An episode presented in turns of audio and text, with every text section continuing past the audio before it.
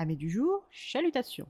Pour les petits nouveaux, moi c'est Sekhmet et je vous souhaite la bienvenue dans mon podcast littéraire. Dans mon émission, je vais tenter trois fois par semaine de vous donner envie de découvrir des livres de tout poil, récents et moins récents. Alors, si ça vous tente, c'est par ici la suite. Aujourd'hui, je vais vous présenter Matin de noces, quatrième volet des Hathaway de Lisa Klepa, publié aux éditions J'ai lu. Dans cette quatrième aventure auprès de l'excentrique famille Hathaway, nous nous retrouvons dans la maison familiale de Ramsay House dans le Hampshire. Nous y retrouvons la famille Hathaway au grand complet, Amelia, Léo, Poppy, Béatrix, Cam, Mary Penn, Harry et Winifred, ainsi que la dame de compagnie de Béatrix, Catherine Marx. Toute cette joyeuse assemblée gère et fait prospérer le domaine, héritage de la famille, quand un jour, Lord Ramsay, alias Léo, reçoit de l'avoué de la famille basée à Londres un courriel informant qu'une irrégularité suite à son héritage du titre subsiste. Le manoir d'origine est une ruine. Depuis quelques siècles, et un ancien Lord Ramsay a acquis la parcelle de 7 hectares et fait construire le nouveau Ramsay House, mais sans l'inclure dans la transmission. Depuis lors, la coutume a voulu que Ramsay House serait transmise avec le titre, mais car il y a toujours un mais, le dernier Lord Ramsay a trouvé un moyen de laisser la partie aliénable de la propriété à sa femme et à sa fille, ce qui s'appelle une reconnaissance d'affranchissement. Ce choix a pour conséquence que Ramsay House et les 7 hectares sur lesquels elle est construite appartiennent à la comtesse Ramsay et à sa fille Vanessa Dervine et non à Léo. Cette dernière, sachant la maison dans un état de décrépitude avancée, n'avait jamais porté le moindre intérêt à sa propriété, laissant les enfants Hathaway l'habiter.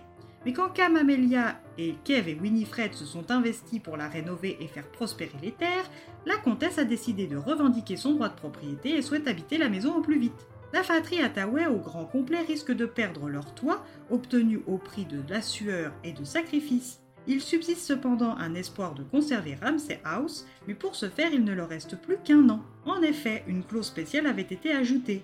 Si le Lord Ramsay en activité avait contracté un mariage et engendré un héritier mâle dans les cinq ans qui suivaient l'obtention du titre, donc la maison, celle-ci restait au nouveau Lord et à son héritier. Léo est outré de cette clause et interroge ses beaux-frères plus au fait que lui des raisons de ce laps de temps si court. Sans laisser le temps à Cam de répondre, Amelia lui explique que ça a tout à voir avec la malédiction des Ramsay. En effet, depuis des générations, qu'on ne dénombre plus, les différents Lord Ramsay n'ont jamais survécu plus de 5 ans au titre. Léo est le nouveau Lord Ramsay depuis 4 ans et n'a donc plus qu'une toute petite année pour se trouver une épouse et engendrer un fils. Pour ce trentenaire farouchement opposé au mariage, c'est comme lui annoncer la date de son exécution. Il est cependant décidé par les filles Hathaway qu'un bal serait organisé prochainement dans le but de trouver une épouse à leur frère aîné. Béatrix, qui est une exploratrice du domaine, propose à son frère de le guider jusqu'aux ruines de sa véritable propriété, puis se désiste au dernier moment et lui envoie Marx en échange. Cette célibataire tardive et Léo sont comme l'huile et l'eau. Ils passent leur temps à se chercher querelle et se lancent immanquablement dans des joutes verbales acerbes. Mais depuis que Léo a découvert que Catherine est la demi-sœur de Harry et qu'elle a un passé qu'elle garde farouchement secret, sa curiosité et son intérêt pour elle en est décuplé. Depuis quelque temps, il convoite Marx, mais se refuse à l'admettre. Mais depuis le baiser dans le jardin, c'est une autre histoire. Marx, quant à elle, a toujours cherché à se faire discrète, quitte à s'en les dire pour se faire, et sa myopie sévère est un atout pour ses plans, car elle ne peut se passer de ses lunettes accessoire repoussoir de beauté par excellence dans les années 1850, ne l'oublions pas. C'est donc poussé par Béatrix que Léo et Catherine partent à l'extrémité des terres du domaine, sur l'ancien site de la demeure Ramsay. À leur arrivée, c'est bel et bien une ruine, un tas de pierres recouvertes de végétation qu'ils trouvent. En bon architecte qu'il est, Léo grimpe et ravi de la vue qu'il a depuis ce promontoire improvisé, il invite Marx à le rejoindre. À peine l'ascension entamée, Catherine se prend le pied dans un trou qui n'était pas là au passage de Léo. En réalité, ils sont sur une ancienne toiture et elle est en train de céder sous leur poids. Après une petite chute, bien amortie par le tas de gravats déjà présents, ils se retrouvent dans une ancienne salle souterraine. Catherine a perdu ses lunettes et Léo s'est empalé le bras près de la clavicule. Malgré sa mauvaise vue et sa silhouette gracile, Marx entasse les pierres afin de leur permettre à tous les deux de sortir. Une fois dehors, ils rejoignent la maison où Cam et Kev, ses beaux-frères gitans, vont le soigner. Après avoir retiré le pieu et les échardes, Léo doit se reposer. Mais ayant été contraint à prendre du laudanum pour le soigner, ses anciennes addictions reviennent le hanter.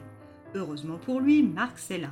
Enfin, heureusement ou pas, car ses visites le mettent au supplice tant il désire cette femme qui, de son côté, continue de se refuser partiellement à lui.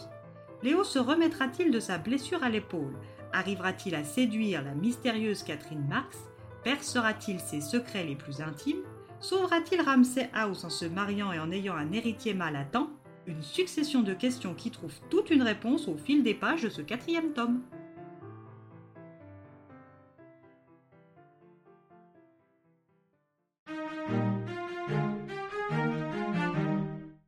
Une lecture qui se grignote en rien de temps. Une narration fluide et légère, des personnages attachants, même si les mécanismes de la romance sont sensiblement toujours les mêmes.